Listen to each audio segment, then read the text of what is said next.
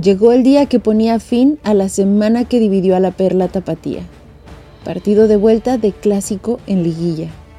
La historia de la ida ya la conocemos. Un partido dominado por el Atlas y marcado por los graves errores arbitrales. Para la vuelta, los nervios a tope. Nadie quería perder este encuentro.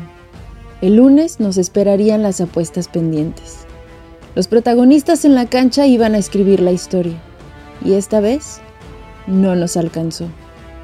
Quizá un mal planteamiento táctico, quizá una mala noche en la única noche del año que no debía ser mala, quizá ambas. Un solitario gol le bastó al clásico rival para empatar el global y avanzar por posición en la tabla. La mitad de la ciudad festeja esta noche y la otra mitad se despide de un torneo que fue muy parecido al juego de hoy, bastante irregular.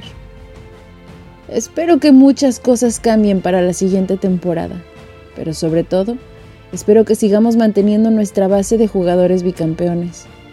Yo elijo seguir creyendo y sé que siempre habrá otra temporada.